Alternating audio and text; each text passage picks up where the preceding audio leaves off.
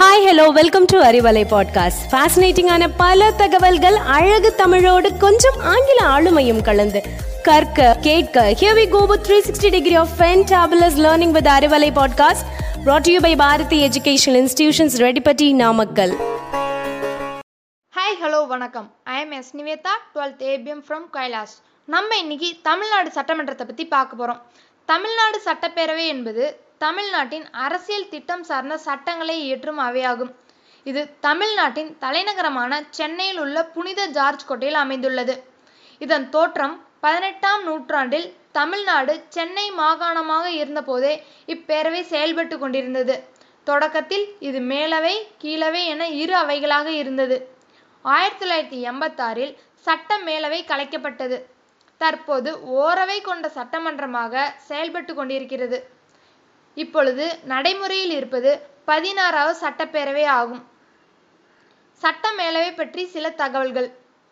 ஆயிரத்தி தொள்ளாயிரத்தி இருபத்தி ஒன்றாம் ஆண்டு சட்ட மேலவை உருவாக்கப்பட்டது. இதன் ஆயுட்காலம் மூன்று ஆண்டுகளாக முடிவு செய்யப்பட்டது. இதன் மொத்த உறுப்பினர்கள் நூற்றி முப்பத்தி ரெண்டு பேர். அதில் முப்பத்தி நாலு உறுப்பினர்கள் ஆளுநரால் நியமிக்கப்பட்டனர். மற்ற உறுப்பினர்கள் மக்களால் தேர்ந்தெடுக்கப்பட்டனர். இந்திய அரசாணை ஆயிரத்தி தொள்ளாயிரத்தி முப்பத்தி ஐந்தின்படி சென்னை மாகாணத்தில் சட்ட மேலவை மற்றும் சட்டப்பேரவை என இரு அவைகள் அமைக்கப்பட்டது. இந்திய அரசாணை ஆயிரத்தி தொள்ளாயிரத்தி முப்பத்தி ஐந்தின்படி இம்மன்றம் இரு அவைகளாக பிரிக்கப்பட்டு கூட்டு மன்றமாக அழைக்கப்பட்டது. இரு அவைகளும் சம அதிகாரம் சம ஆற்றல் கொண்டவை. ஆனால் நிதி வழங்கல் போன்ற மசோதாக்கள் சட்டமன்றத்திலேயே நடைபெறும். சட்டமன்றத்தின் கீழவையான மாநில சட்டப்பேரவை மாநில அரசுகளுக்கு சட்டம் இயற்றும் இடமாக செயல்படுகிறது.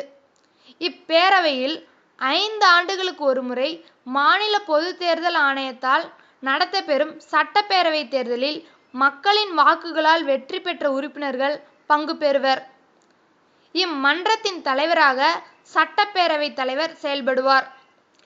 பிரதான எதிர்க்கட்சி அப்படின்னா பிரதான எதிர்க்கட்சி என்கின்ற தகுதியை பெறுவதற்கு இரண்டு முக்கிய விதிகள் உள்ளன. முதலாவதாக ஆளுங்கட்சிக்கு அடுத்தபடியாக அதிக தொகுதிகளில் வெற்றி பெற்றிருக்க வேண்டும். இரண்டாவது விதி பார்த்தோம்னா குறைந்தது இருபத்தி நாலு தொகுதிகளில் வெற்றி பெற்றிருக்க வேண்டும்.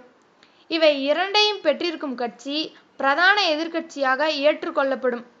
பிரதான எதிர்க்கட்சியின் தலைவர் கேபினெட் அமைச்சருக்குரிய தகுதியை பெறுவார்.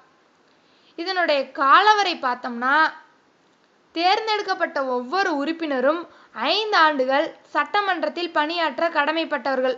ஐந்து ஆண்டுகள் முடிந்த பின்னர் மாநில பொது தேர்தல் நடைபெறும். இதில் பேரவை கலைப்பு என்பது அவசர பிரகடன காலங்களில் இப்பேரவை உறுப்பினர்கள் ஐந்து ஆண்டுகளுக்கு மேலும் பதவி வைக்க அனுமதிக்கப்படுவர் அல்லது மன்றம் கலைக்கப்படும். ஆயிரத்தி தொள்ளாயிரத்தி அறுபத்தி ஒன்பதாம் ஆண்டு சென்னை மாநிலம் தமிழ்நாடு என பெயர் மாற்றம் செய்யப்பட்ட போது மேலவையின் பெயரும் தமிழ்நாடு லெஜிஸ்லேட்டிவ் கவுன்சில் என்று மாற்றப்பட்டது. தற்போது தமிழ்நாடு ஓரவை கொண்ட சட்டமன்றமாக செயல்படுகிறது. இச்சட்டமன்றத்தின் மொத்த உறுப்பினர்களின் எண்ணிக்கை இருநூத்தி முப்பத்தி நாலு. பதினாலு செப்டம்பர் ரெண்டாயிரத்தி இருபதிலிருந்து தற்போது வரை கலைவாணர் அரங்கத்தில் செயல்பட்டு கொண்டிருக்கிறது. இன்னைக்கு நம்ம சட்டமன்றத்தை பற்றி பல தகவல்களை தெரிஞ்சுக்கிட்டோம்.